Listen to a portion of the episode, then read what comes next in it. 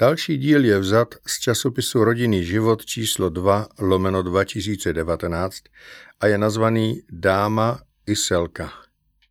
Jedná se o rozhovor se sestrou Veronikou Katarínou Barátovou z komunity Blahoslavenství. Otázka. Kdy jsi uvědomila, že jsi ráda ženou a proč? Do svého ženství jsem dorůstala nějak spontánně. Spíš jsem zápasila s předsudky vůči ženám v mém okolí a zejména na technice, kterou jsem studovala. Ale i tam se brzy ukázalo, že jsou liché. Když spolužáci kluci a vyučující viděli, že v ničem nejsme jako holky méně, tak nás respektovali a měli jsme rovnocené vztahy. Mé ženské sebevědomí dost zvedla i jedna velice vzdělaná učitelka latiny ze střední školy, mimochodem zdravotnické. Ta mi jednou řekla slovensky, jsi žena do koča a i do voza. Ano, cítila jsem se stejně dobře jako dáma v intelektuálním a společenském prostředí i jako selka na malém statku mé babičky, kde jsme se dokonce kvůli tamnějším pracím oblékali do jejich selských oblečení. Bylo to pro mě žensky romantické. Další otázka. V komunitě často pořádáte duchovní cvičení výhradně pro ženy. Co vás k tomu vede? Téměř 30 let jsem ve službě ženám naslouchání a doprovázení. Jejich bolesti, nedoceněnost, zranění od svých rodičů, mužů i dětí, jejich falešný obraz o nich samých, včetně jejich sexuality, se v těchto rozhovorech neustále opakují. Takže tato duchovní cvičení se i tematicky rodila z těchto zkušeností. Jejich cílem je na pomoc znovu nebo vůbec nově objevit svou krásu, důstojnost a schopnost milovat Kristovou láskou, uvědomit a přijmout svou identitu pod pohledem stvořitele a vykupitele. Cože nám brání v tom, aby přijali svou ženskou identitu? Žena, řekla bych, je až geneticky člověk vnitřně nedoceněný. Celé generace žena žila pod pohledem svého okolí, svých matek, ale zejména mužů. Jejich pohledy a požadavky jakoby určovaly. Často byla hodnocena jen podle svého zevnějšku a úlohy, kterou měla plnit. Často byla hodnocena jen podle svého zevnějšku a úlohy, kterou měla plnit až tak, že byla zpředmětňována vlastněna, prodávána, kupována. Její devizou bylo dobře se vdát a být matkou. Nic víc. K tomu různá psychická zranění, neúcta, ponižování, zejména v sexuální oblasti, křivili její pohled na sebe samotnou, viděla se v těchto křivých zrcadlech a podle toho se sama hodnotila. To vše ještě stále je u mnohých z nich a navíc se k tomu přidávají karikatury ženy ze strany radikálního feminismu. Ženy, které ve všem chtějí být stejné, ne lepší jako muži, bez ohledu na to, co to s jejich ženstvím dělá. Jenže muž nepotřebuje vedle sebe dalšího muže, byť v ženském těle, ale ženu. A žena zas chce mít vedle sebe muže, a ne další ženu jen v mužském těle tedy pokud mají oba normální sexualitu. Jsou stvořeni odlišně, aby se vzájemně doplňovali, a ne abychom se stali konkurenty kdo z koho. V čem spočívá objevování ženské identity? Objevovat skutečnou identitu ženy zároveň znamená objevovat i pravou identitu mužů. Protože oba jsou stejní ve své důstojnosti, kterou každému z nich dal Bůh. Ne muž ženě, ani žena muži. V tom si mohou jen vzájemně pomáhat, nebo naopak, bohužel, tuto důstojnost zašlapávat. A jsou zároveň různí. Žena bude svým vnímáním, cítěním, navazováním a žitím vztahu vždy žena, i kdyby byla technikem. Muž zase má být vždy mužem ve svém prožívání, jednání, i kdyby byl na mateřské. Jde o to, a je to cesta, postupný růst, aby žena poznávala tuto svou jinakost a zároveň rostla ve své nescizitelné důstojnosti. V tom je křesťanské poselství rozhodně velikým přínosem. Mám na mysli boží poselství o tom, kdo je člověk jako muž a žena, jak nás Bůh Ježíše Krista stvořil, jak nás chce mít a jakou cestou jít s Ježíšem Kristem jako jeho učednice. Co je tedy hlavním posláním ženy?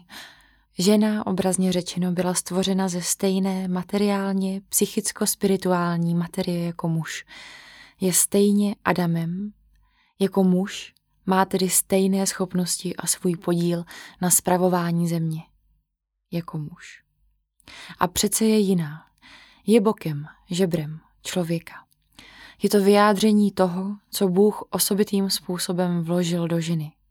Být po boku člověka, muže, dětí, lidí kolem sebe, lidské rodiny. Tento bok znamená vztah. Žena je tedy vybavena zvláštní vnímavostí na vztahy. Vnímá, že to je to, co je v životě člověka nakonec nejdůležitější. Proto, jak říká svatý Jan Pavel II., právě ženě byl zvláštním způsobem svěřen člověk a dodává, že jde o prorocké poslání ženy. Vidět na prvním místě člověka. Život a poukazovat na něj a na to, co tomuto životu slouží. V tom zároveň spočívá materství ženy.